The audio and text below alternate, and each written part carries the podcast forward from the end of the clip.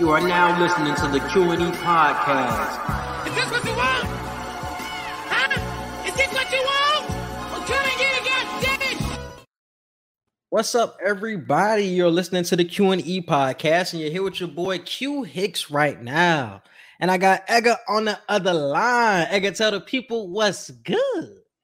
What's up, everybody? Welcome to another episode of the Q and E podcast.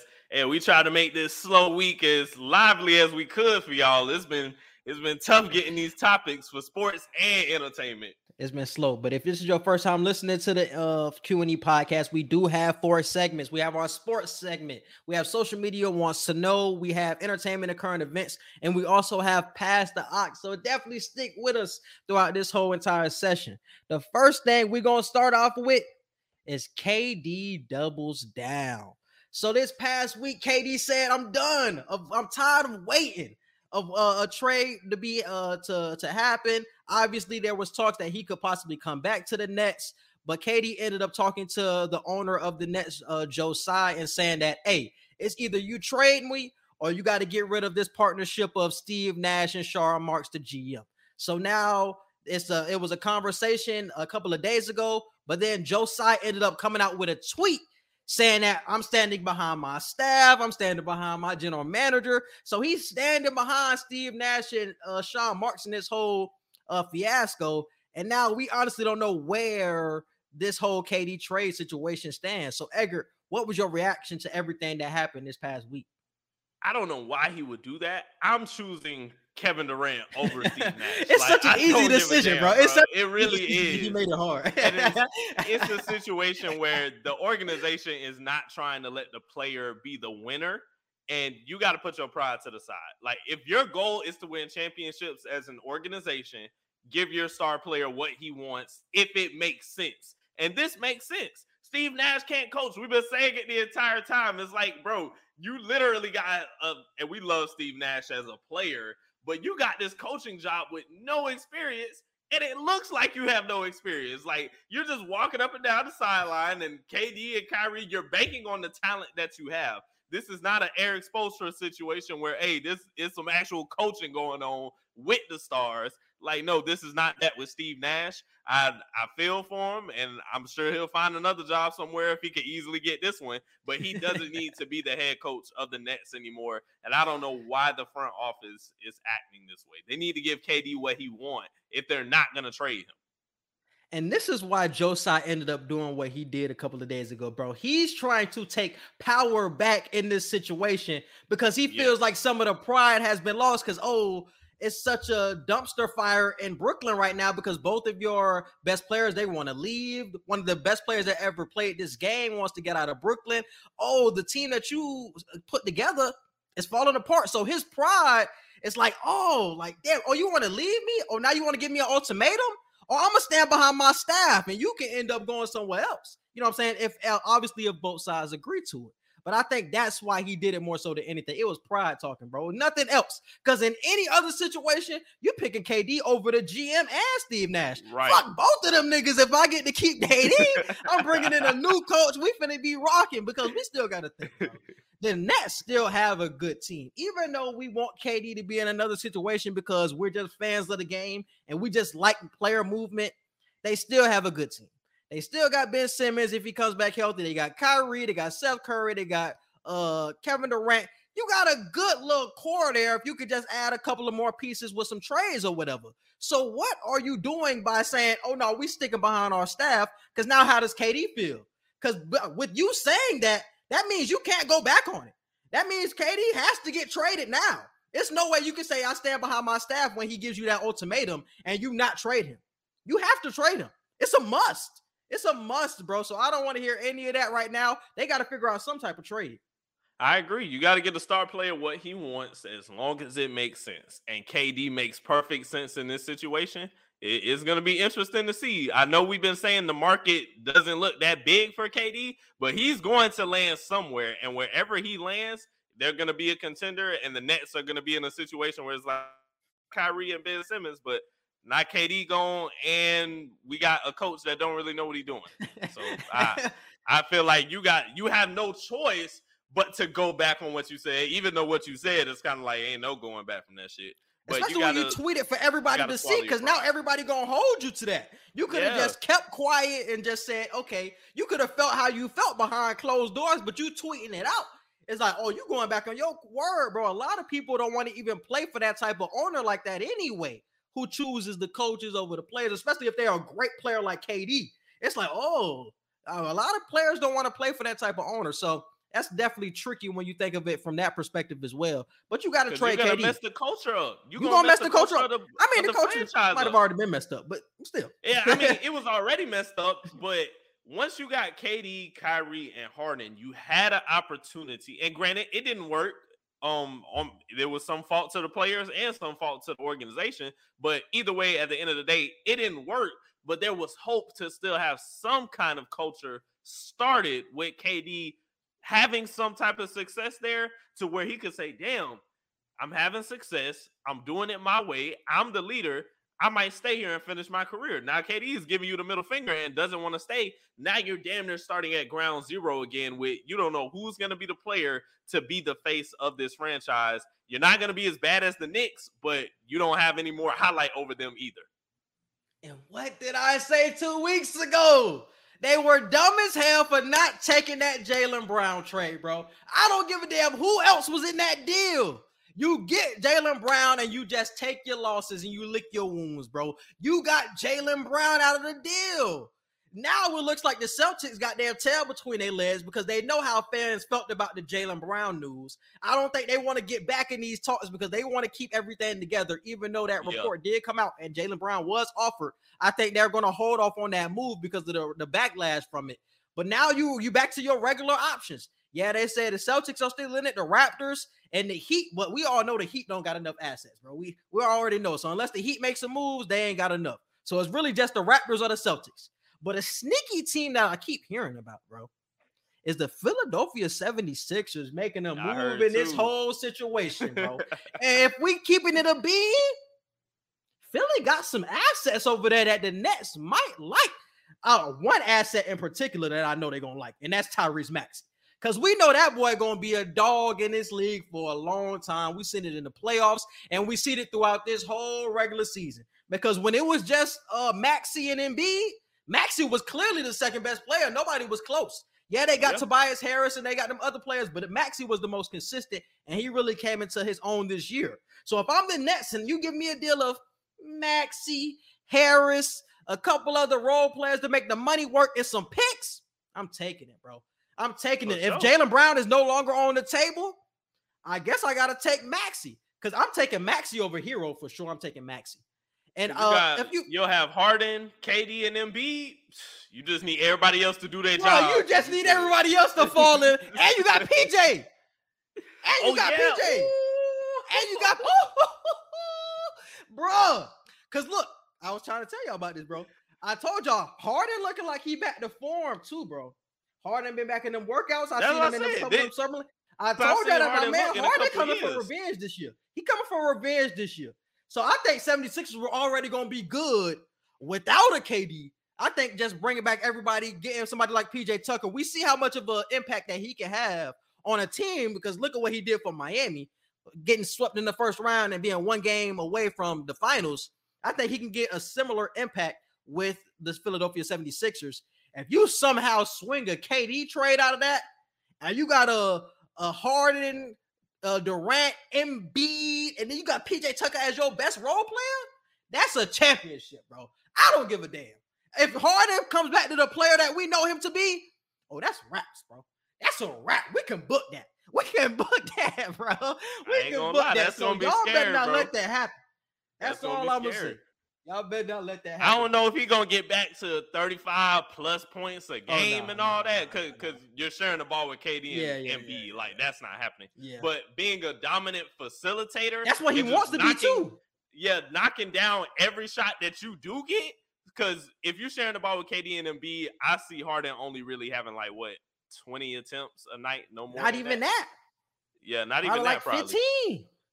hmm Probably like 15, bro, because you know that's the type of role he wants to play anyway, because this is a new Harden. This ain't a Harden that want to score 35 a night. He don't want that burden on his shoulders. So even if he comes back healthy, he'll give you about 15 shots to get that that 23 uh 9 and 8 average. He cool with that if he can let Embiid and uh Durant eat. And you got PJ Tucker. Y'all better not let that shit because I fucking hate Philly, bro. And I know Philly fans, and I do not want to see them niggas happy or any success. Bro, Shout I know that, that boy Scotty, bro. bro. I hate Philly fans. Shout out to my nigga Scotty, but I hate Philly fans. But I don't want to see it happen. But that shit would be scary, bro. Just Durant and Embiid, even if Harden is gonna be the same Harden from last year, Durant and Embiid is crazy. That that pick and roll is crazy. So yeah, that yeah. Two seven footers, one you can't stop in the paint, and the other you can't stop on the three. You're you're dying. You're dying Yeah. by the Yeah. So hey, in that case, I want the Nets to keep KD. Hey, hey, the owner, I want you, I want you to, I want you to resend that text or that or that tweet, my boy. Yeah, I, we need him back with that. We need him back with the Nets. I do not want to see that happen, but that would be scary though. That would be scary, and that's honestly the, becoming way more realistic than we once thought. Because I was hearing the 76ers earlier in the in the rumors, but it was kind of like, ah, like does he want to play with Harden again? But we just seen Harden and Durant at a Travis Scott concert, so we see they cool. So it's like, okay, maybe they are do still have that friendship that Durant will be open to a 76ers coming to the 76ers. Mhm. So it's a possibility, bro. If nobody's giving you the, the picks and they're offering Maxey Harris, whatever, and some picks, I would take it, bro. It's better than whatever else you're gonna get, unless you want to just Oh yeah, you ain't the Heat. getting much else. So Yeah, you can help out the Heat. I would love it if you did, but I doubt it. All right, moving on to some other news. We got Serena Williams is retiring. Yes, so Ser- Serena Williams released a short essay this week for her Vogue cover release, explaining how she's ready to evolve into the next phase of her life beyond her tennis career. The upcoming US Open, which is going to be from August 29th to September 11th, is scheduled to be the final tournament for the top 10 athlete um for what she for what she will compete in. So she's really feeling like she's not ready to say goodbye, but she knows it's about that time and she even says it in a uh, in a quote of I can't even have this conversation with my mom and dad. It's not like it's like it's not real until you actually say it out loud. And in the end of her quote, she says, "I know a lot of people are excited about and look forward to retiring, and I really wish I felt that way." So this is a Mm. story of like it's time to say goodbye, and you just really don't want to say goodbye. And we see in the last couple of big matches for Serena, she's taken a few big L's, and it's to the younger generation that's coming behind you, Naomi Osaka and, and Coco, like black women who you inspired, they the ones beating you now. So it's kind of like a torch handoff, but this is a situation where the person is not ready to hand off the torch. Mhm. And she's such a fiery competitor, so you understand that the words retiring weren't really in there. That's why she used the words evolving away from tennis. But I still would like to see Serena have one last match where she can get appreciated, whether it's a farewell tour. Nigga, I don't care if she lose the goddamn tournament. It would just be so dope to see Serena play one last time. So th- we just can't just appreciate, not just appreciate, but we just go off of this tweet or whatever or this article and say, damn, that was it. Like that's how we're gonna end your career. We're gonna end your career like that. I wish that we could see her one last time that she could really feel the love and support we from will. all, all of the decades and shit like that. You know what yeah, I'm the. The U.S. Open. If, oh, so she's playing never- one more. Yeah, that's why I said the U.S. Open, August 29th to September. Oh, 11th. so that's gonna be her That's last be one. last one. Yeah. Oh, oh, that's okay, okay, okay. I thought you said she not okay, but cool. I get, I get, it, I get, it, I get. it. Yeah. Okay, mm-hmm. that's dope. Okay, that's like that's exactly what I want. Hopefully, if she win that motherfucker, well, That'd I'm talking about she win that motherfucker on her way out. fire. That's that would be a fire way to go about this shit. That's like honestly, uh, movie script type shit.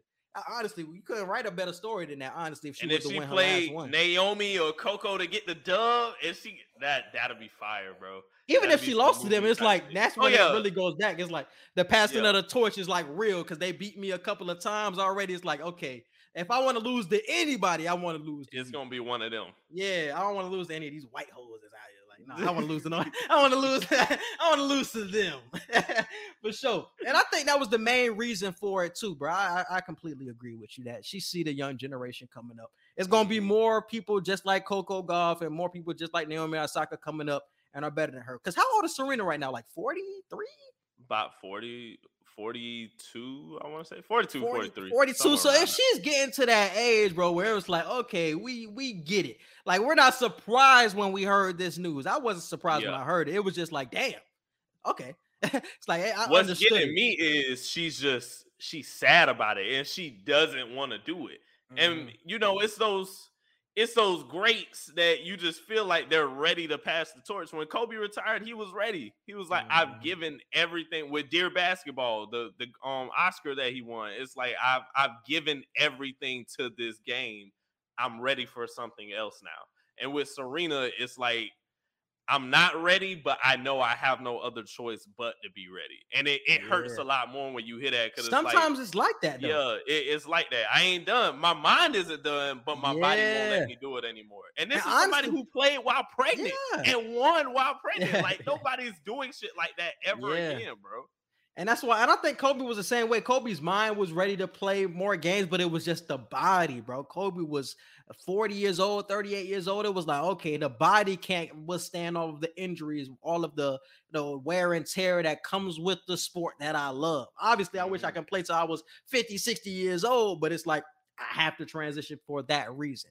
And Serena's just getting to that age, bro. But she's walking away from the, the sport of tennis being the GOAT hands down or being the Yeah. the GOAT athlete in general. You know what I'm saying? Like she's in that conversation when we talk about GOAT athletes. And I heard a lot of people say that she's the GOAT, and I honestly cannot disagree with She- all her grand 10, slams and all that shit. She, I'm she top ten. top she up there with athlete all Biles and all them, bro. So she's up there for greatest athlete of all time, bro. I cannot disagree. I cannot disagree. So shout out to Serena Williams. I, I'm gonna definitely watch. I'm gonna watch whatever I can. Everybody go. We gonna watch that as a family, man. I don't even watch tennis like that, but I promise to God, we watching that as a family, bro. That The way her one? and Venus came in, bro. Like I, re- I remember watching old film of them, bro. Like as a kid, going on YouTube, like just looking at the matches that they were in while they were playing at that time. I was still going back to watch their first one when they coming out with all the beads in their hair and everything, and they just snapped like, bro, that that's crazy. What if she did some shit like that? What if like her last match, she came out like how she came in when she started? That's that would be fire. fire. That would be. That's and she fire. got Venus and her parents watching her. they watch- definitely gonna be there. They be definitely fun. gonna be Oh there. yeah, they're gonna be there. Yeah, they definitely but gonna that be there. that'll be fire, bro. That'll be fire.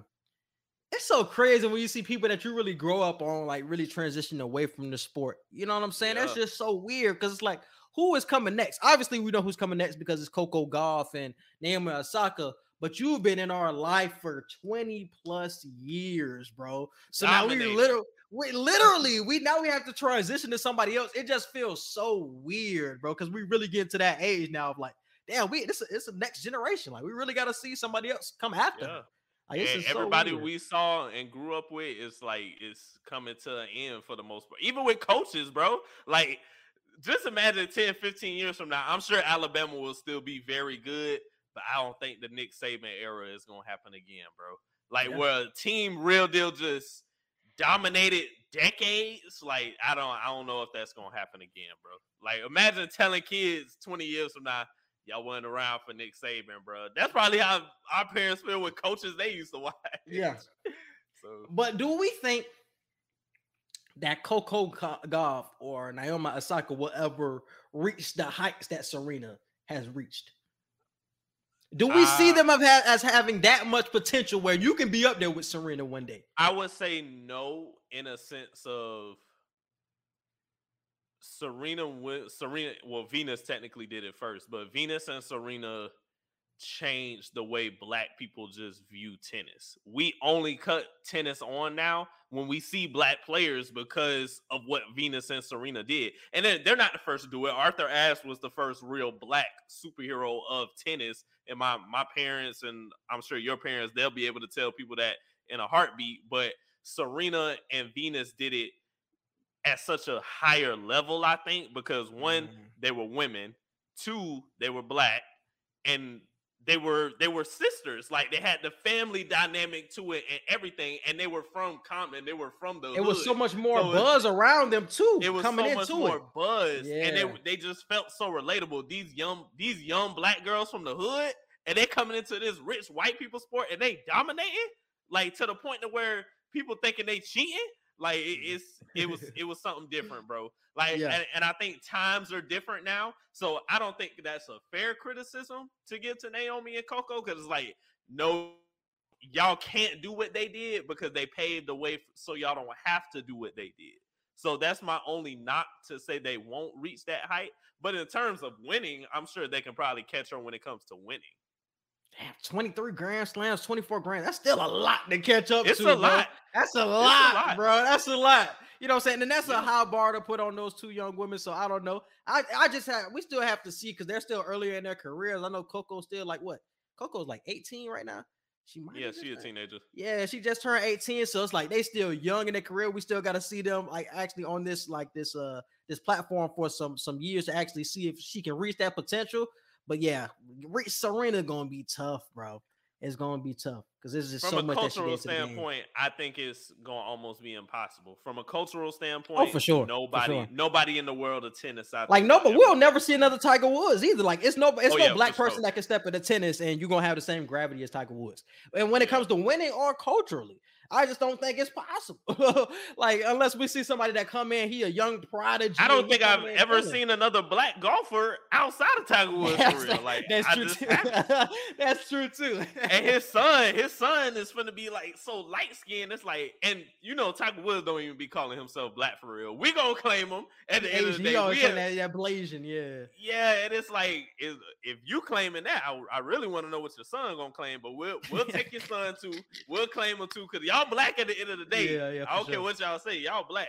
But outside of them, bro, I don't know. I ain't never seen no other black golf players. I don't keep up with golf, so I honestly couldn't tell you, but I haven't seen them. I feel like they would have been talked about on the, the TL or They, they'd have some been type on the of shade platform. room or something. Yeah, they would have been talked about if it was some black folks out here doing some golf shit. So yeah, I don't think there's any more other than Woods.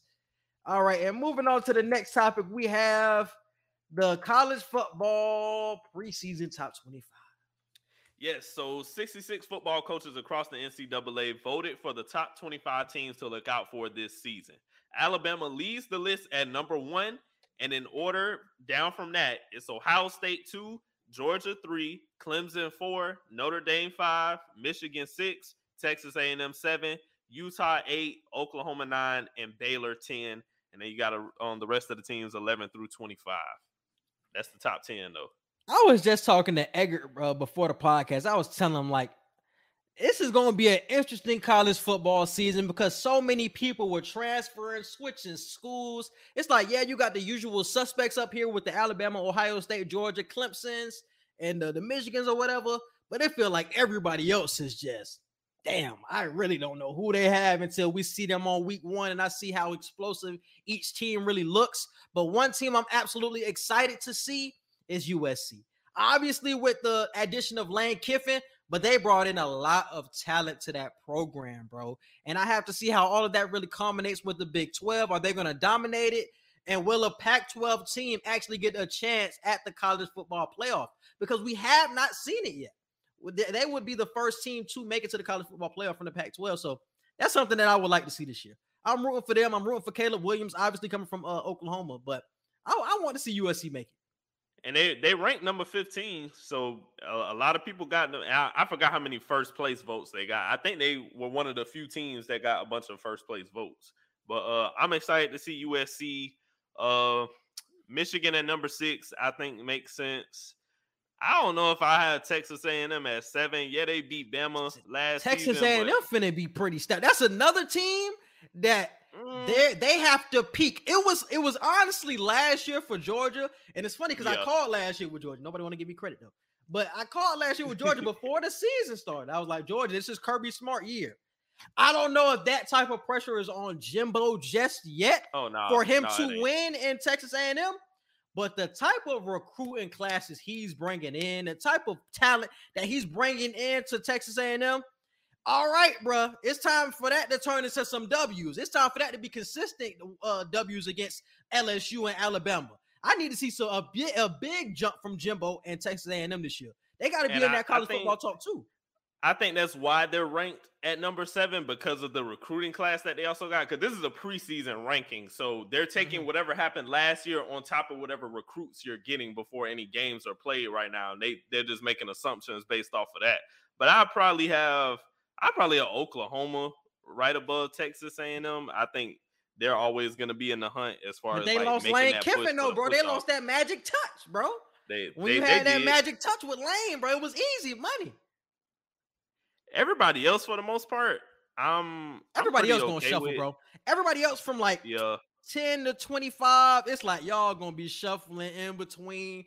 I'm looking at those four teams, bro. I know what I'm getting Miami but at 17 is interesting though. Miami gonna have a Miami good at team, too. 17. Shout out to Uh, Mario Cristobal. Just came from Oregon. He gonna turn that program around. He's gonna be that the coach to turn that program around. But I don't know if this year will be the year that they jump up to the top of the top. But they're gonna have a either. they're gonna have a good season. They're gonna have. I like season. Utah at eight. Utah at eight is a good spot. I don't think that's over or underrated. That's that's pretty solid. That's pretty solid. But the teams I'm worried about, bro, are the usual suspects. Alabama, Bryce Young coming back. Ohio State, they always got my man uh, CJ Stroud. Obviously, he's going to be in the Heisman conversation this year. Georgia, obviously, they just won the, the championship last year. And then Clemson, I'm really interested to see where Clemson too, goes bro. I from just last say that. year, bro. because they're ranked pretty goddamn high for a team that was shitty last year. Like them boys Number lost four. Many, they lost like six games last year, right? Five, six Yes. games. Like they were shitty last year. They, they were like unranked most of the season. So for them to be ranked fourth is crazy. Their So, recruiting class must have went crazy. Their recruiting class had probably to. always crazy. But my question is the quarterback. Is do, DJ uh DJU ready to take that leap? We thought it was gonna be last I don't think year. so. Hell no. I don't think so. That's it would have been some it would have been some type of reports out by now if DJ um you I think it's Yaguale or something like that. But if he made that type of jump, I would have seen some type of article or report or something. It's been very quiet when it comes to Clemson has. this uh off season. But honestly, a lot of college football been quiet, so I don't know if I've just been sleeping on it or if I've been going over my head. I've been I've been hearing about USC. I've been hearing about Yeah. Bama. I've been hearing about a couple teams. If DJ would have took that jump and Clemson is ranked number four before the season starts, ain't no way in hell we ain't heard nothing yet. And he's taking that jump in practice. Ain't no way. They gotta show us something, bro. Because if we get back to back years of that old bullshit that they pulled last year, oh, we gonna have some questions for Dabo Swinney ass. Because he be the main nigga who be talking about all of these players transferring and he got a problem with it. Oh, he hates how this shit goes because all the money that's flying around with the NIL. Oh, so you telling me you can't win with this NIL? You can't Yeah, win you when it's a level playing field. Oh, that's what we gonna find out when everything is all settled. If it's back to back years of that same bullshit, oh, we well, we see Dabo Swinney in the light. And I, I do got a problem with this top five. Please take Notre Dame out the top five. I would rather Michigan actually get put in the top five because I no, I usually go to bat for Notre Dame, bro. But Notre Dame just I, I can't do it no more right now. Like Notre Dame got to win my heart back to really vouch for them as a top five college football team. They gotta start Michigan, unranked. They finally earned it, bro. Jim Harbaugh for with sure. Michigan, they earned the top five preseason ranking with, with the way they beat Ohio State and the way they just shot the, the whole Mhm. football world last season. Michigan, Finally. y'all get my vouch for top five. Finally, it, it happened. Finally. It happened. But this is this is the thing with Notre Dame. Uh, Notre Dame is a team that just has to start off unranked because you're going to win games because you're you're not in a conference. So you're going to win Right. games. You're going to beat all of the teams that you usually play They or even won the whatever. FBS or something. Yeah, like they're like they're they're like they're like an independent school, so they just play random schools. You're gonna Yeah. win games. You're going to be in the top five. But the college football playoff committee cannot allow these niggas back in the playoffs, bro. they can't, They bro. cannot. They cannot allow that shit. Cause every year y'all get in, y'all do that same old bullshit. I'm not allowing it. I'll write a petition. I don't give a damn. I'm gonna, I'm gonna call some hell if Notre Dame get back in that goddamn college football playoff. I'm gonna be mad as shit. I'm gonna be Like mad. I said, bro, they Notre Dame got to win my heart back. Cause ooh, I was vouching for them. I've been You vouching was. for Notre Dame for like You the past two seasons, bro. Cause even even if I ain't had them winning the chip or nothing like that, I'm like, bro, Notre Dame is like that, and they fold every time. Fool, every time, bro. We cannot believe the hype, bro. We cannot believe the hype. I don't care how high they ranked, bro. That shit not If I last. if I were to switch them with somebody, uh, I would put Michigan at five. I wouldn't even have Notre Dame at six. I had them. I had them below Baylor at like eleven. Hey, let me ask you this though, bro. Where do you think Florida is ranked? If you had to rank the top 100, where is Florida in the top 100? Top, nah, I ain't, I ain't crazy now. Top 100. We at least we in the 30s now. We in the 30s. Talk about top 100. We in the 30s. I don't even think we're in the 30s, Bill, bro. Bill Napier gonna have us think in the we in the now. 30s. I ain't sold on Bill Napier yet, but we're gonna be in the 30s. Don't worry about it. Don't worry about it.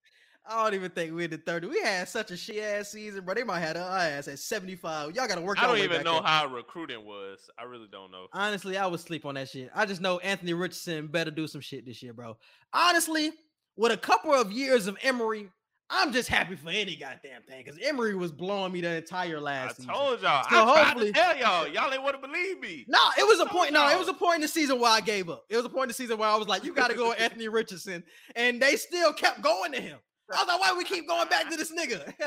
like, bro, we I need to be moving on, bro. Guilty. The moment I found out they were keeping Emory, I'm like, they feel guilty, bro, because he was on the bench while Feleipe was there. He was on the bench while Kyle Trask was there. Like he wasted two or three years just playing backup. It's your senior year. They're gonna they're gonna play him. They're gonna start him if they keep him, bro.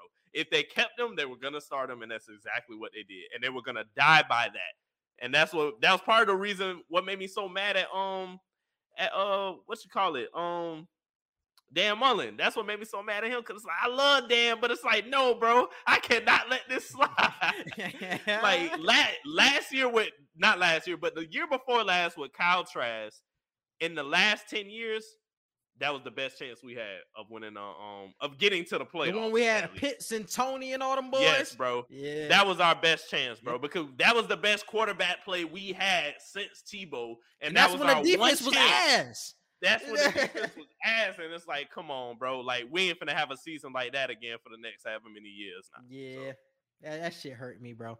Hopefully, uh, we could just get some excitement with uh, Anthony Richardson, but I don't think Florida has that good of a year. Maybe 500, maybe be a couple games over, but I'm not expecting. We'll, we'll lot. be a couple games over 500, but we ain't finna be top 25. Hey, prove me wrong, though. I'm, I'm always game for the Gators to prove me wrong.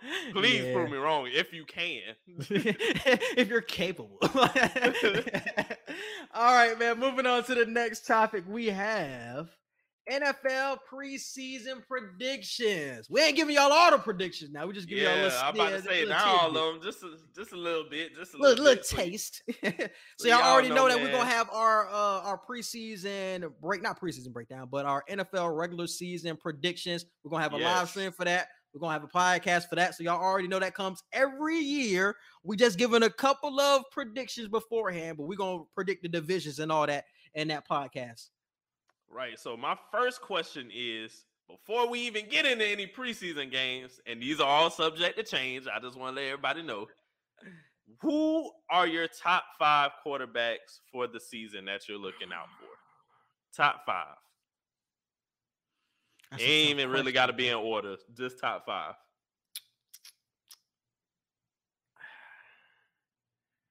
Do I gotta? Can I talk? Can I bring up jailbirds in this situation?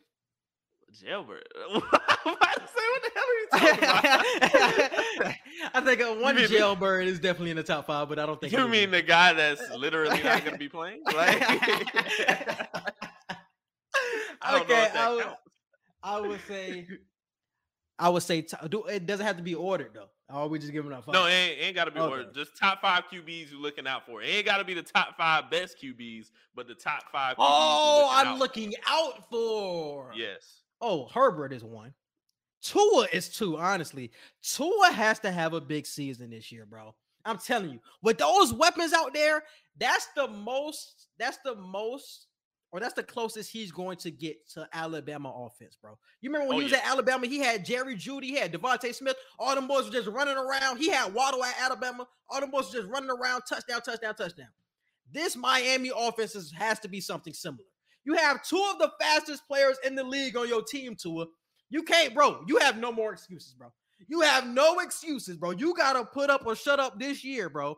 I'm expecting a big year out of Tua. That's number two. And the defense is the defense is stout. Defense So it ain't down. like you got to be Yeah. the hero. Yeah. Yeah, but I still expect a big season from him. But the defense definitely is a good falling back point for sure. Definitely good falling back point. Honestly, I'm looking forward to Patrick Mahomes. I know y'all probably surprised by that because Patrick Mahomes, he proven and all that. But this is first year without Tyreek. And we were having a lot of questions about Patty toward the end of that year. Like, oh, he might he looking kind of shaky in the light. Hold on. And without Tyreek Hill, his one huge bailout option where he just throwing that bitch up to him. I don't know. They got a lot of young talent. They got Marquez Valdes. I'm hearing a lot of good things about Skyy Moore. Uh, Juju Smith Schuster is there. So they still have weapons. But what is it going to look like? It's not going to be the same offense that we've seen for the past three years. So I'm interested to see how he transitions into this new offense and see if Patrick Mahomes can really be the quarterback that we know consistently without Tyreek Hill. Um, four, Tom Brady, bro. Tom Brady is number four because I want to. I think this is going to be Brady's last year, and I oh, want to see Brady. I this I want to see Brady come out at least close to the top. And I feel like he's going to run through the NFC. I, we've talked about it before heading into the season. It's really the Rams, the Bucs, and the Eagles to me. It's really a three-headed race in the NFC, and I ain't worried about nobody else. He needs to be running through the NFC, and he has to have a great season in the uh in the NFC. So I'm expecting a lot of big things out of Brady. I think I ain't gonna say it. Y'all probably already. Nah, y'all, y'all, I, am gonna save it. I'm gonna save it. You feel me? I'm gonna save it.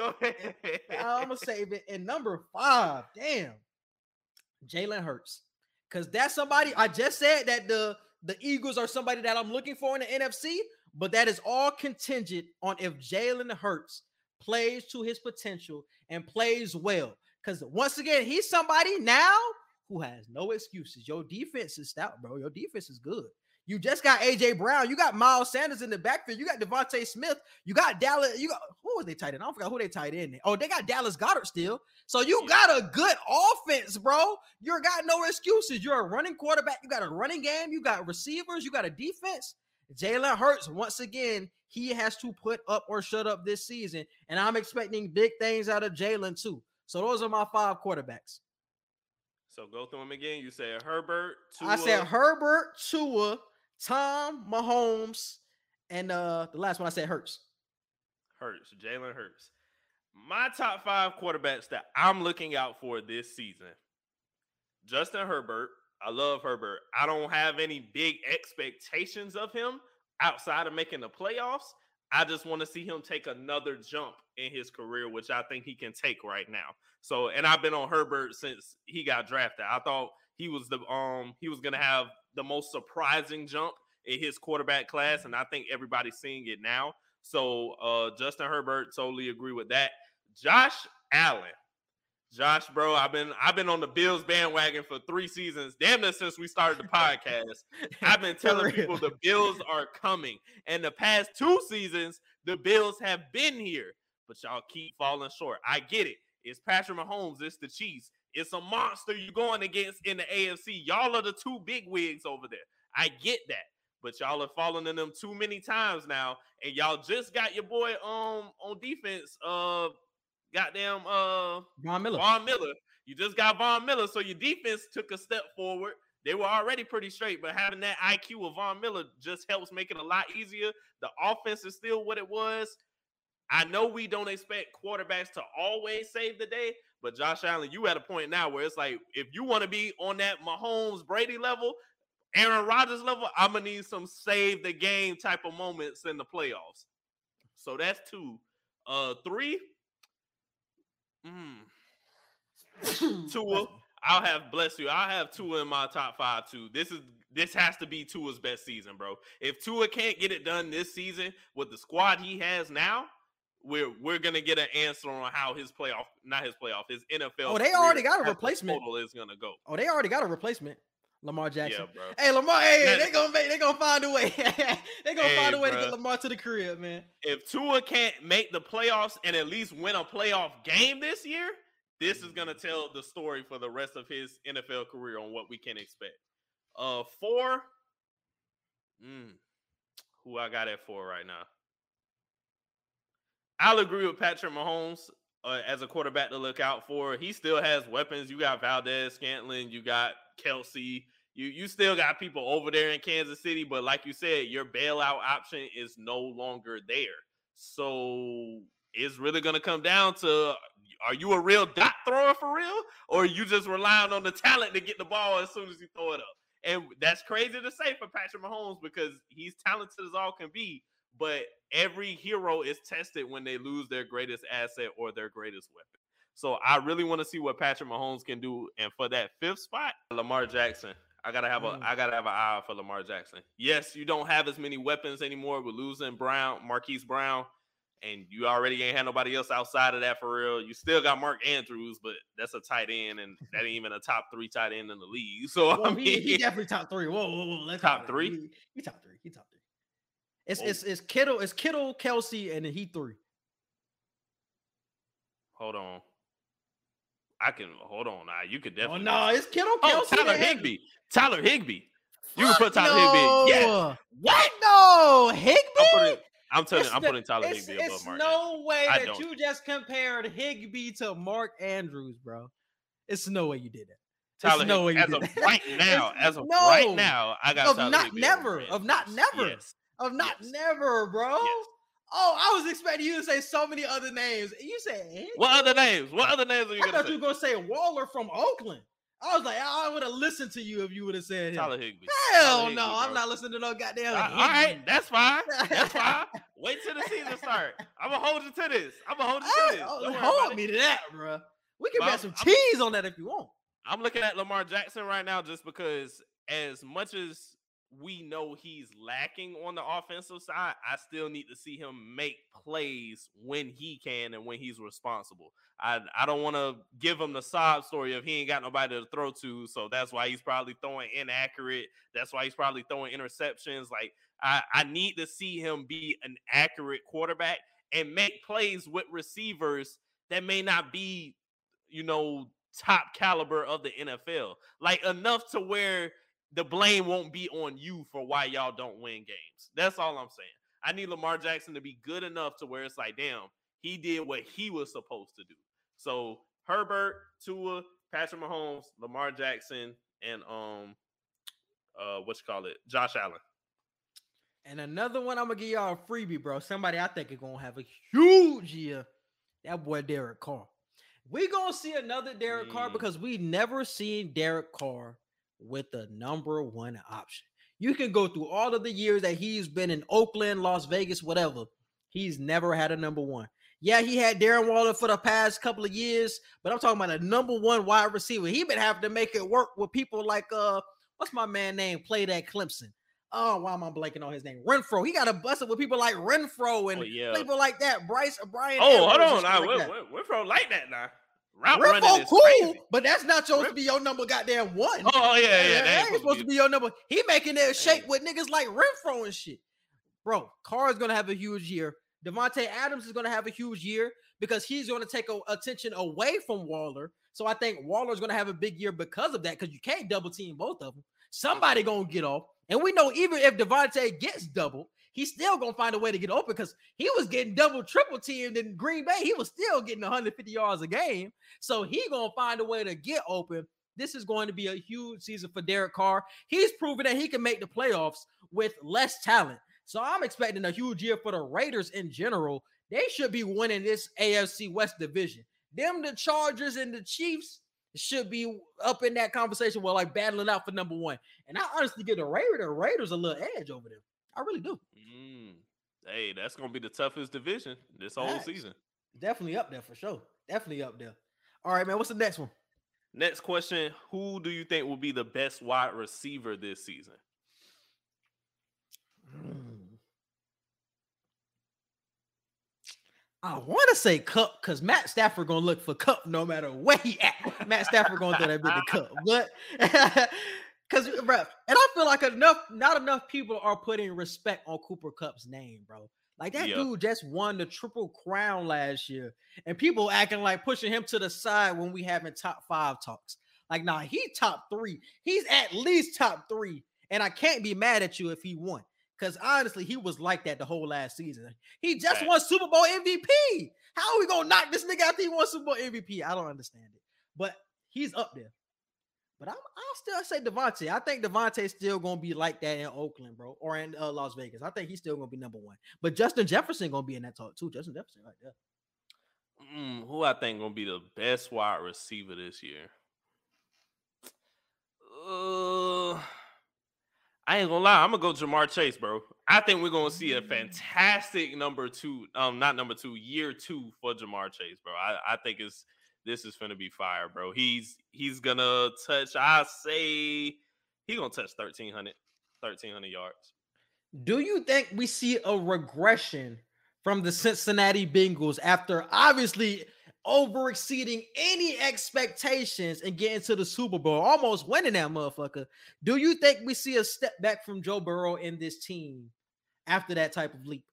I don't think so, just because it wasn't expected. Like it just it happened out of nowhere. Yeah, they're young, and yeah, it's like, hey, you can let that get to your head, and you might not play as good your best your next season because it's like, hey, we was just in the Super Bowl. I don't give a damn. But I Mhm. don't see that with this team. I see I see hunger in Joe Burrow eyes. I feel like Burrow. We're gonna be saying Joe Burrow and Super Bowl in the same sentence for a lot of years. Like I really see that happening. So I can see them making another deep playoff run. I ain't finna sit here and say they're gonna be a Super Bowl favorite, but that's gonna be a team again this season that it's like we're gonna see them coming now. Last season it was like, damn, ain't nobody else in their way. They finna make it, and they made it. But this time it's like, hey, we're gonna keep a lookout for this young buck team. But Ja'Marr Chase, he he finna touch thirteen hundred yards. I got Ja'Marr Chase as my best receiver for this season. I got Davante, but man, do not be surprised with Justin Jefferson, bro, because I think that man coming for Mm. not really revenge because he was crazy last year, but bro, when you play for a team like the Vikings, who they gonna be middle of the pack, maybe eight wins, maybe nine wins. He can really eat over there because he gonna be like Randy Moss and be in that nigga ear the whole time. Like, bitch, give me the ball, give me the ball every goddamn play. He gonna be in that nigga Kirk to get that rock, bro. That nigga might touch two thousand receiving yards because he gonna be in that nigga Kirk yeah the whole season. So I wouldn't be surprised if it's Justin Jefferson, but I think it's either Justin Jefferson or Davante Adams. Mm. Next question. Uh, who do you think is going to be the best running back this season? This is such a tough question for me, bro, because I love McCaffrey, but that nigga can't stay healthy, bro. Because when he healthy, that nigga the best one. But man, that shit just annoys me. But um, the best running back, bro. Who you got? I'll let you go first. Who do you got? It was either going to be Derrick Henry or um, I think Najee Harris might have a good chance. Ooh, that's a good one. It's either going to be Derek a Derrick good or. Najee because Najee finna get so many touches this year. Yeah, I agree. That's a good one, bro. Yeah, because they got to rely on him because you got either you rolling out with a rookie quarterback and Kenny Pickett, or you rolling out with Mhm. Mitch Trubisky. So And either, way, you they go, finna make him the head of the exactly. offense. exactly. Either way you look, I, I'll go with Najee. I, I'll say Najee for um best running back this season. You know, I'm gonna pick an interesting one. I'm gonna go with Nick Chubb. Nick Chubb usually is one of the best running backs anyway, but I'm hearing a lot of reports about Kareem Hunt wants to be traded. Earlier this week, he requested a trade because they're not going to give him the contract extension that he wants and stuff like that. So that means a bigger role for Chubb because he doesn't have to split carries. I think that's a big reason why he continues to stay healthy because he splits carries. But if you, if you give him more carries and more catches, more overall touches, that means more production. And he was already putting up hella touches and hella numbers on split carries. You know what I'm saying? So I think he's going to have a huge season. I'm rolling out with Nick Chubb.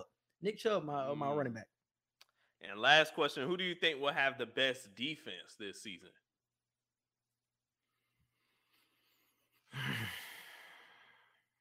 Damn, bro. Who gonna have the best defense? It might be them Rams again, dog. It, I was about the to Ra- say, it's probably it gonna might be be the the Rams again. Even Yeah, with losing Von Miller, it's, it's probably gonna be the Rams, bro. It might still be them Rams, bro, because they got they got a lot of help in uh the draft as well. They got a not a lot of key pieces. And just scrolling down the list, I'm not seeing anybody that's really jumping out. The Browns always have the talent, but it never really comes together like on the field. So I'm gonna just roll out with the Rams. I think the Rams have a, a very good. Ooh, hold on. I seen another sleeper one. say, I seen another your sleeper one. The Indianapolis Colts. They're going to be up there for Ooh. top de- t- uh, top defense because obviously they was already a top defense anyway last year with Darius Yeah. Leonard and all of them boys on that defense. But they added Stephon Gilmore, one of the best cornerbacks in the league as well. So obviously that's going to just raise the level of the defense in general because that was the one weakness of the defense last year was the secondary. So adding somebody like him obviously will help it. I think they drafted at that position too.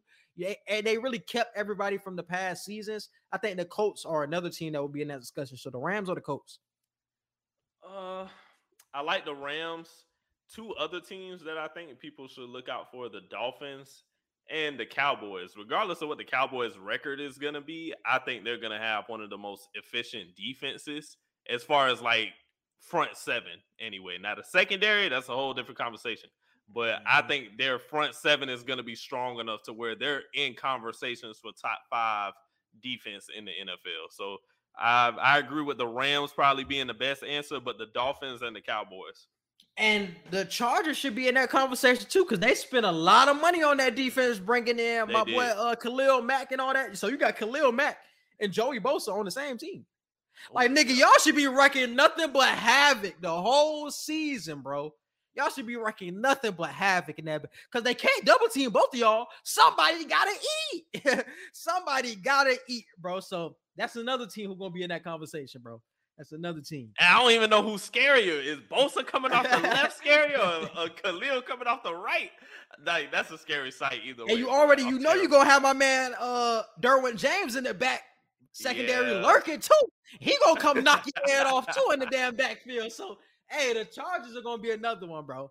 Uh, they're gonna be another team to look out for. And you know, one But team that. I'm really thinking that's gonna have a huge drop off. I'm gonna save it. I'm gonna save it for that. I'm gonna save it for that. You said a drop off. Yeah. I think I think somebody I think somebody gonna have a huge drop off this year. Huge, huge Patriots. Huh? I'm gonna save it. I'm gonna save it. I'm gonna save it. I'm gonna save it. I'm gonna save it. it's got to be the Patriots. It, it can't be anybody else. It literally can't be anybody else. All right, man. We go. I'm gonna just save it, bro. I'm gonna just save it. Got to get the people a teaser. Unless you talk about a specific player, the Patriots are the only team that makes it. this Calm man down. finna say the Patriots only finna get five dubs. calm down, calm down. we have to it. All right, moving on to social media. Wants to know: Are Jordans going out of style? Yeah, bro. So it's back to school time, and y'all know what that means: new clothes and uniforms, and new shoes. But instead of kids rocking the iconic retro Jordans we have come to know and love for the past 30 years, luxury brand clothing, shoes are beginning to dominate the, the world of school footwear. Like I'm seeing kids come to school in Alexander McQueen's and, and Gucci's and Yeezy slides and whatnot. And I, I thought this was an interesting topic because Quincy has posed this question before of will Jordans ever go out of style? And I've been the advocate of saying no. Like Jordan has become a brand that is just gonna stand the test of time.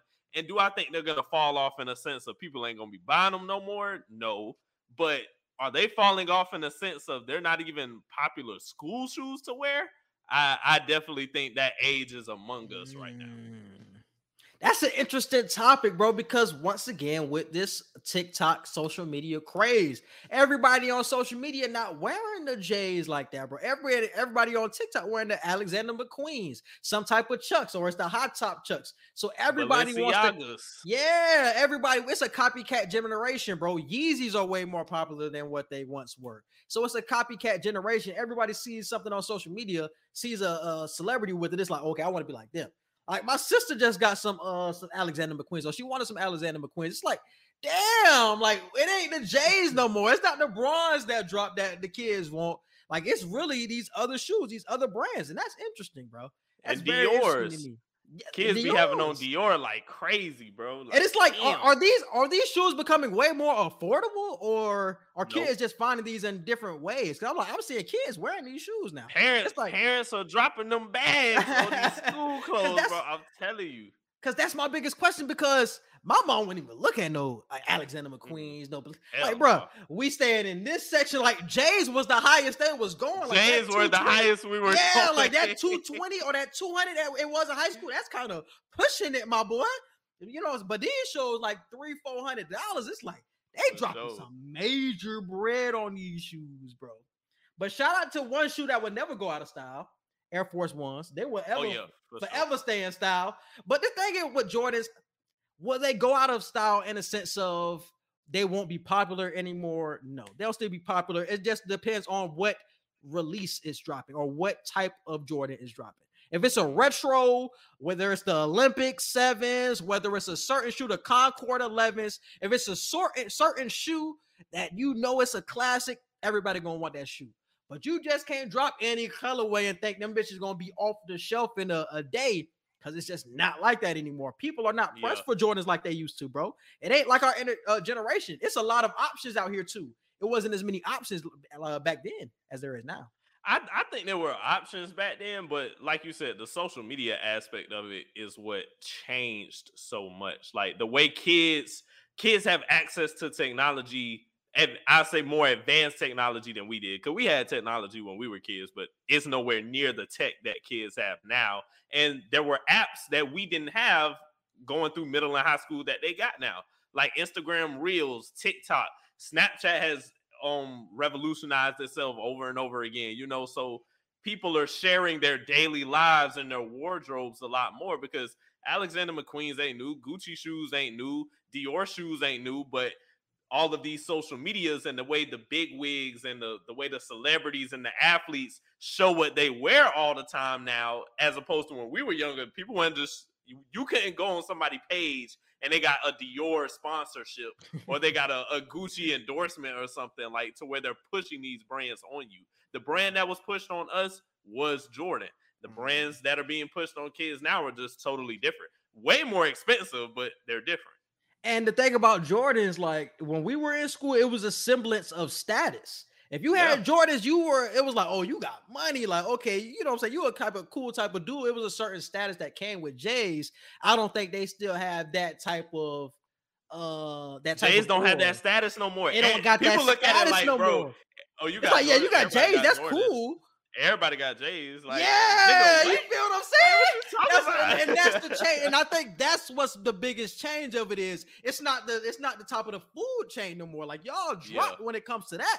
When you them Alexander McQueens, the Balenciagas, those Yeezys, or what the, or them uh, them dunks are still popular. Like them dunks go rising up the the the pyramid, but those Jordans they dropping down, bro. When you talk about status, they dropping down. That's just the the, That- the era we living crazy. in. That is I crazy. I never thought I would see the day, bro. I never thought I'd see the day where Jordans aren't the top shoe anymore. And and maybe it's just what we're seeing on social media. You know, maybe it's just what whatever the algorithms are putting True. in our faces. facts, facts. But that that's crazy how I've seen so many school shoes of of like first graders and fifth graders like Yeezy what Yeezy slides I'm like 350 400 dollar slides like oh my god No bro. Cap, just bro. we we No sound cap. old as hell times are just We different. do, but nah, it's crazy because Jordans. I thought Jordans were going to be something that not really te- stand, stood the test of time, but I thought it was going to last longer than what it's lasted. Like we just graduated high school, what six years ago? If you would have told Mhm. me in high school that six years from now Jordan's not going to be the top of the food chain, I would have laughed your ass off. I was Jordan's still trying to get be my like the fourth popular shoe you're gonna yeah, be like like, I would have been like, bro, Jordan's never gonna go down to that extreme. So to see them like behind some brands now, it's like, hey, all right, bro, that shit kind of getting to that point. Like I said, there are still colorways in certain shoes that you will go grab if you're a Jordan oh, head Oh, yeah. for sure.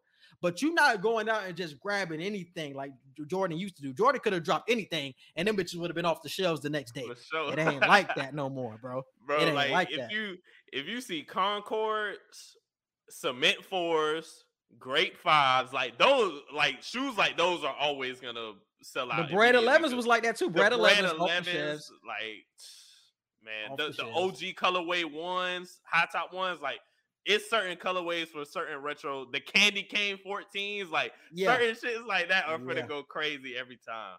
I think the ones have become the most popular Jordan though. It wasn't like that. I feel like It when I was. It, It was, was like the not like that. 11. I felt like the The 11 was more and the so. 11s. Yeah, The 11s fives were more so the most popular, but the ones, my sister was looking for some ones. She was like, she wanted some ones. If my if my sister asked me about any shoe, I'm assuming this shit was popular on TikTok. Because I assume that she be looking at this shit the whole time and she sees somebody wearing some ones. You feel me? So uh, she really keeps me up to date with that. So she wanted some uh some ones. I'm like, That must be the thing. So those Yeah, ones, ones are still came in the very popular. Now. Yeah, the ones, the dunks, shit like that. But everything else kind of falling by the wayside. Key. Crazy. Yeah.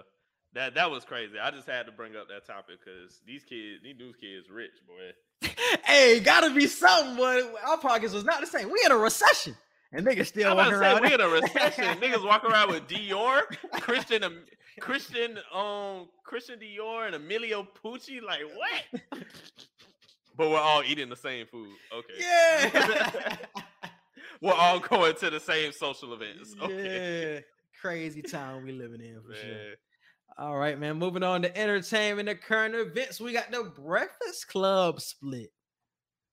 Yeah, so Tuesday night, Angela Yee, co-host of the show, tweeted, "The Breakfast Club, as you know it, is officially over." So, starting in 2010 and getting nationally syndicated in 2013, we've come to know the Breakfast Club as one of the most central units of the hip hop culture. It's like after 106 ended, I feel like me personally, I feel like the Breakfast Club was the next platform to where if an artist went on the Breakfast Club, you felt like you made it. Like back then when niggas got on 106 & Park, it's like, hey, bro, you made it for real. Like niggas know who you are. And it got like that with the Breakfast Club. Whether you like them or not, whether you fuck with Charlemagne or their opinions or whatever, that's a different conversation.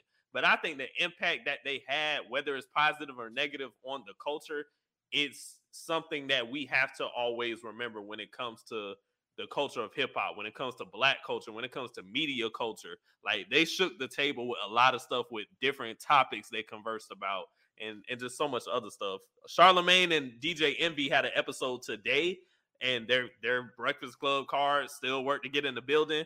Um, but Angela Yee, she's starting her own show, and she's still gonna keep doing lip service on the, her other show as well. And you know, Charlemagne got all of his other shit going on, so Yeah. they might have a couple more episodes with just Envy and Charlemagne, but eventually it will just come to a complete end.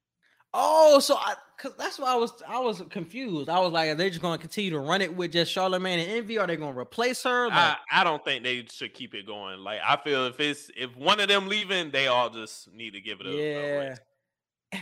And it's funny because when she tweeted that, this is what I really thought when she tweeted that. I was like, she weeding out the snakes for real. Because she want to see who her haters are. Because what her tweet said is that the Breakfast Club, as you know it, is over.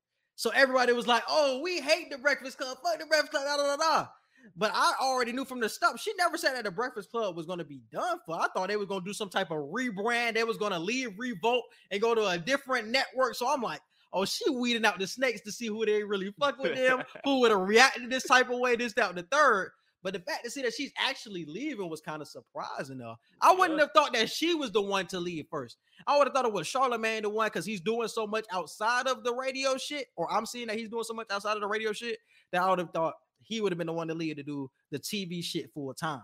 But shout out to Angela, you forgetting her own shit though. Definitely wasn't expecting it. Yeah. And definitely salute to the Breakfast Club because they've been a huge part of the community for a long time. Love or hate them. Oh, bro, for sure. I don't, I don't know who that next platform is gonna be right now either, because it's like It's so many if it ain't- podcasts though, bro, that you you kind of cool with it. I don't, I don't know if I'm cool with it, bro, because we like as a culture, bro, we need that one platform that is just the platform. I don't know if I like it to where it's like, hey, it's fair game. You hear news wherever you hear news. It's like, yeah, it's cool that everybody gets a voice nowadays, but don't nothing hit like getting home at a certain time and cutting on a live show of the culture or like having a, a radio episode every day of the culture like that everyone listens to that everyone gravitates to that contributes to everything we want to hear and know like I, I think we need that bro that's something the culture always needs But you're getting that with podcasts, and I think that's something that kind of took them out of the game and why they kind of dropped in popularity over the last couple of years. Because when they first started to bubble up, they were the first uh, people to actually be on a radio show and interview these high-ranking, whether they was politicians, celebrities, rappers, whatever, and you get to hear them actually get an interview. You see it on YouTube, like that was some dope shit. But now, since 2017, everybody's doing that now.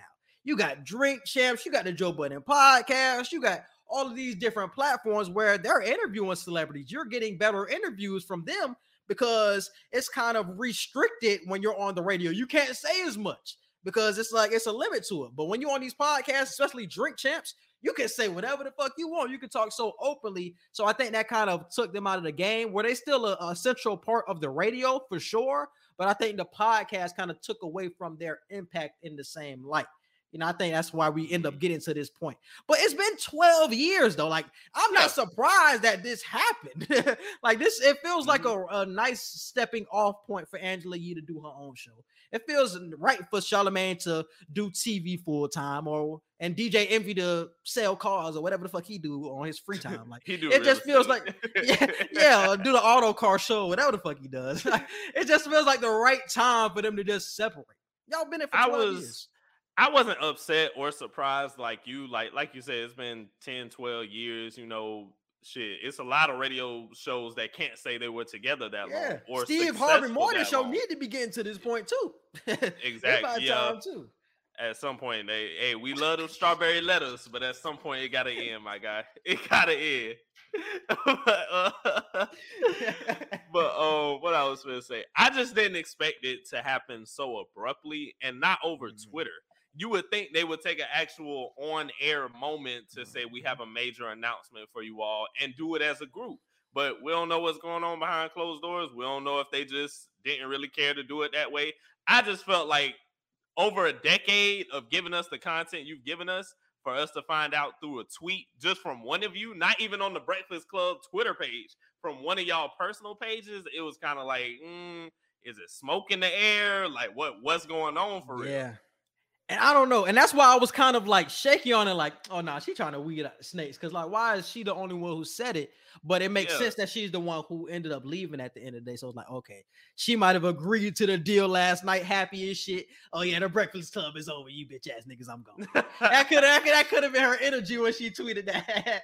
so it, it makes sense after we realize like the totality of what happened, bro.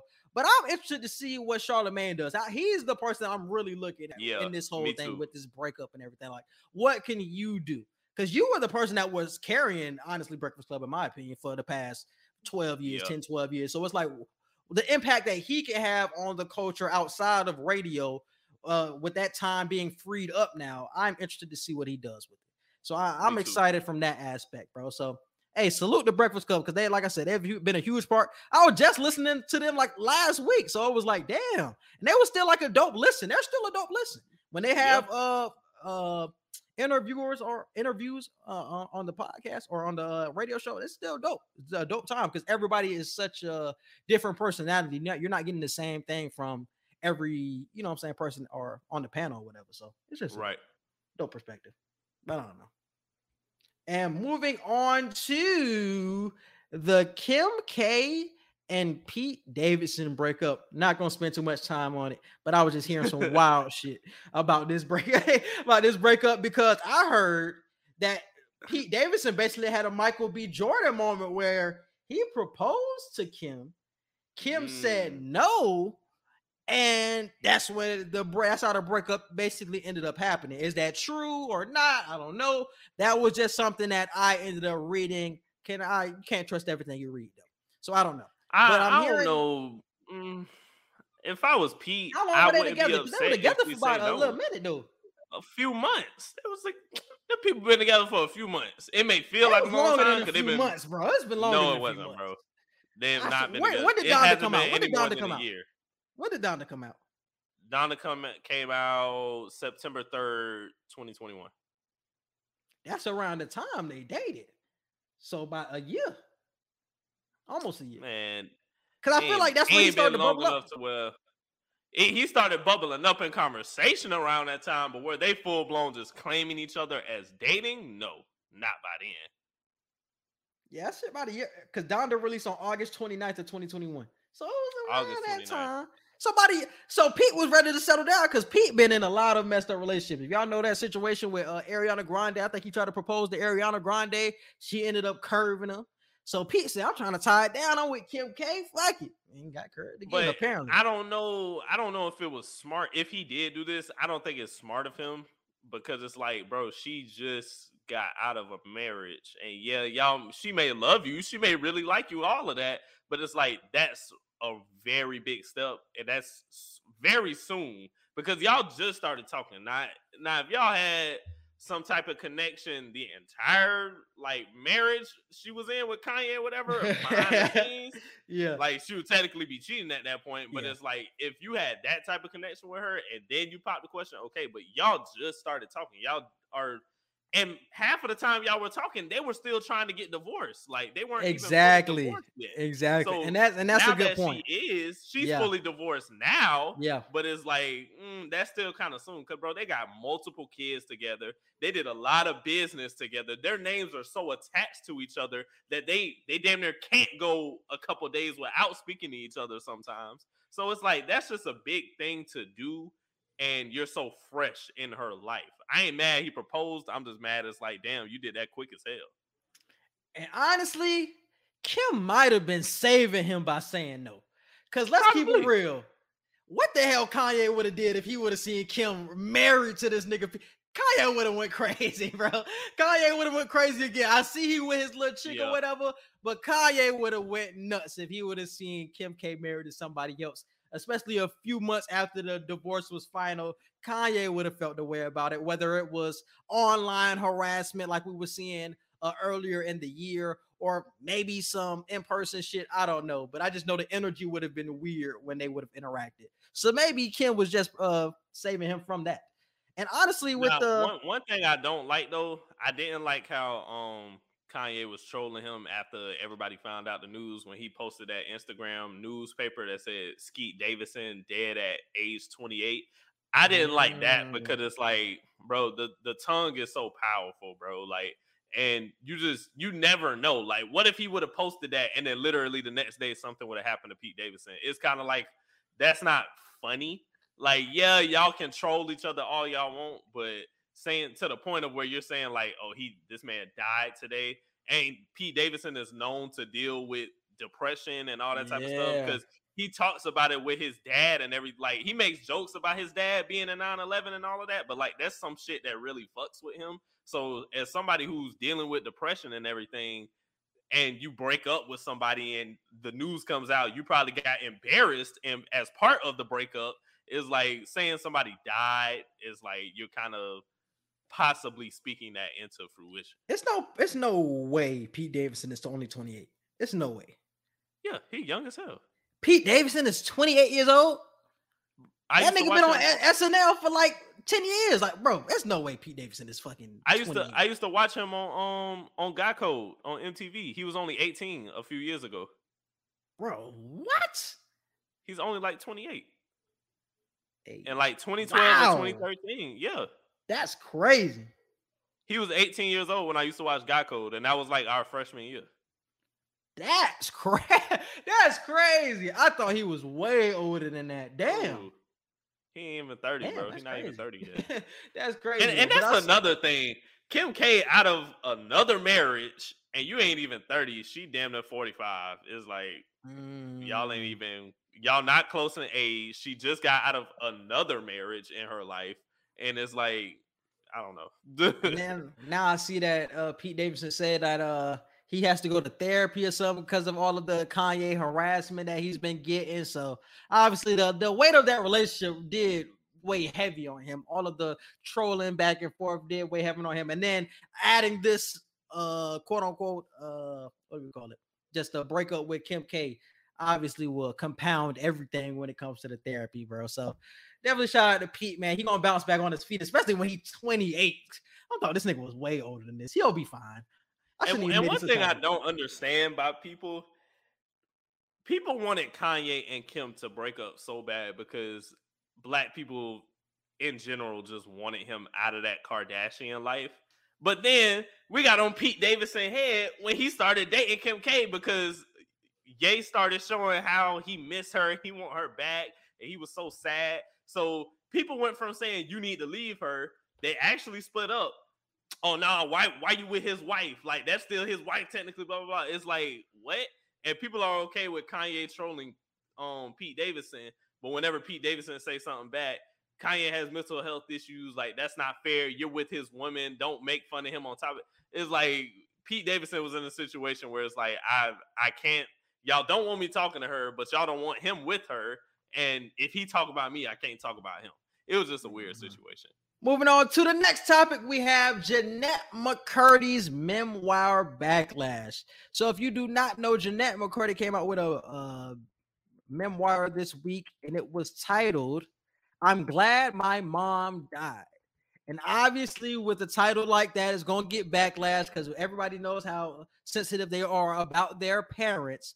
But if you don't know uh, Jeanette McCurdy's background with her mom, she was abused verbally. Uh, she said she was forced into acting. She feels like she was abused in the past with uh, on the iCarly show with Dan Schneider, the producer. So it was a lot of stories that she ended up saying in this memoir about the Nickelodeon days, her mom, everything between uh, Sam and Cat, Ariana Grande, Miranda Cosgrove. This is basically like a tell-all about everybody.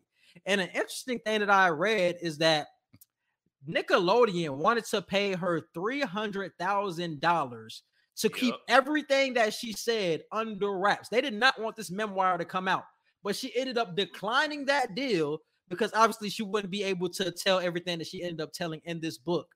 And obviously she ended up telling everything about the the office or the work environment at Nickelodeon and ended up telling uh some stuff about Dan Schneider, the producer. So it was a lot of things being spilled in the the the, the memoir.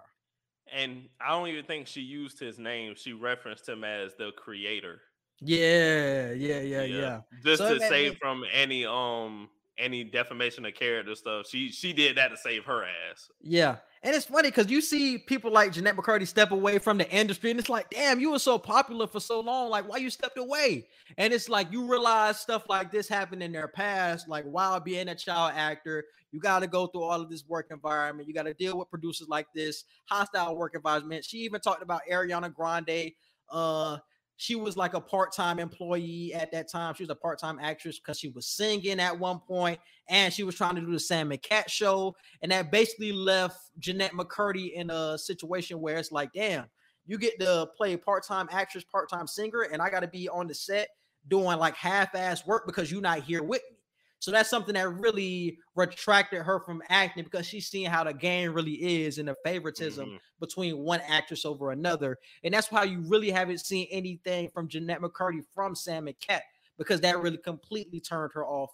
And she's really just been somebody who she- you might see her in an interview here and there, but you really don't see her this often. So that's why this uh this tell-all book or this memoir was such a big deal because you really do not hear from her. So when you hear something like she's ragging on everybody from Nickelodeon, she's talking about her mom, she's talking about her past and growing up in this type of industry, people listen and people believe. So I just think it's dope. And she's talked about all this stuff before. She's never Yeah. really wrote it in a memoir for real, but she's been talking about this for like the past three, four years now. So this isn't Mhm. something like Jeanette McCurdy just been quiet and she's just doing this to get a buzz. It's like, no, this is this is true. Like she's been talking about this for a long time. And I think Miranda Cosgrove and the rest of the iCarly cast, they've been questioning about it. And of course, you know, it's it's awkward for them because I I doubt Miranda Cosgrove did anything or was a part of anything, but witnessing what may have happened, it was uncomfortable for them to answer questions, and they probably feel guilty too because it's like they probably seen stuff that that happened, but if you say something, does that mess up your bag? Does that jeopardize your career? I'm not saying it's right that they probably didn't say anything, but that's probably what was going through their head. Yeah, because obviously uh, Jeanette McCurdy didn't come back for the iCarly reboot, and that was a big thing. She didn't want to come back Mhm. because of Dan Schneider being connected to the series, and he was somebody who was like begging her to come back so it can be a full reboot, but he, she just didn't fuck with him. And uh, it, it was really a lot of backlash, more so towards like the mom situation. Like I see a lot of Yeah. people like ragging on her because she obviously titled the memoir "I'm Glad My Mom Died." but it's just so much that goes into it and you really can't just judge a book by its cover at that point like you have to dive into like the whole past with her and her mother and that whole entire background and if you do you'll understand like why she said that it's like yeah she doesn't really feel that way it's like yeah she feels glad in a sense that her mom has died because of like the abuse that she caused her but it's like a, a jokey thing and like an attention grabbing thing that she ended up saying in the interview more so about the thing than anything. So I feel Mm. like it's a story behind the title more so than just reading it and saying like, "Damn, she glad her mom died." Like, "Damn, she really a bitch for that." It's like, no, it's a story behind it. Like, people need to listen to what she's saying, Yeah. especially when you're a child actor growing up in this industry. And I think that's something that like young parents should be looking at. You know what I'm saying? Like a blueprint. Like this is what you should not do. This is what you should look for in producers. If they doing shit like whatever she writing about in the book, this is what you should steer away from. I feel like this memoir can be a good guide for parents or young actor actors or actresses that are coming into this industry, bro. Because it's really a hostile work environment for a lot of these people. A lot of these actors that come out of this industry say the same things. They say similar things about it's just too much on them at one time. And it's just that Jeanette McCurdy, it's really her turn to, you know, take a stand and talk about it. So I still fuck with Jeanette though. Shout out to her. iCarly's still the greatest show, one of the greatest shows I've ever watched. So definitely appreciate her for being a part of that shit for sure. Cause that was really my childhood for real. Damn, iCarly. Yeah, iCarly was fire, especially iCarly after after Drake and Josh. I ain't know what was gonna be that next Nickelodeon show that stuck me to the TV, and it was iCarly. Yeah, it was definitely iCarly goaded for sure. iCarly goaded. And the good thing that she wrote on her memoir is that her and Miranda Cosgrove are still friends. They just don't Mhm. talk as much as they used to, obviously, when they were working together, but they're still Yeah. friends. And that's something that a lot of people always question about it because it's like she didn't come back to the iCarly reboot. Did it have something to do with Miranda Cosgrove? Did it have something to do with some people on the, the cast list? But now she's still friends with a lot of people that she came in contact with in this industry in LA, but it was just certain people that really turned her off to the whole acting industry, and one of them being Mhm. Dan Schneider. So that was just good to me because I I want that to still be a thing. Like y'all are such a Yeah. big part of our childhood, y'all not being friends is just weird, bro. It was similar with that Drake and Josh shit. I heard the same thing Yeah, about Drake and. Josh. That I was shit like, hurt me, bro. that shit When hurt, bro. They weren't friends. I was like, what? That shit hurt me, bro. And I heard my man Josh talking about his uh talking behind Drake back. I heard Drake talking behind Josh back. It's like, bro, this shit used to Yeah. be love. Y'all used to be I brothers, think my nigga. um, I think Josh didn't invite Drake to his wedding. wedding or- or some shit. and I was like, damn, like y'all really and and that opened my eyes for real. Like when I found that out years ago, I'm like, damn, like sometimes niggas really just be acting like there's no real Yes. connection when the director says cut, like all that hug me, brother. Like they, they probably just walk off after that and just be like, all right, next next scene or whatever. It's just like, damn, you would think people like that really have a connection. But it's the same shit with um I mean, they're they're somewhat cool now. They're cool enough to be seen sitting next to each other publicly.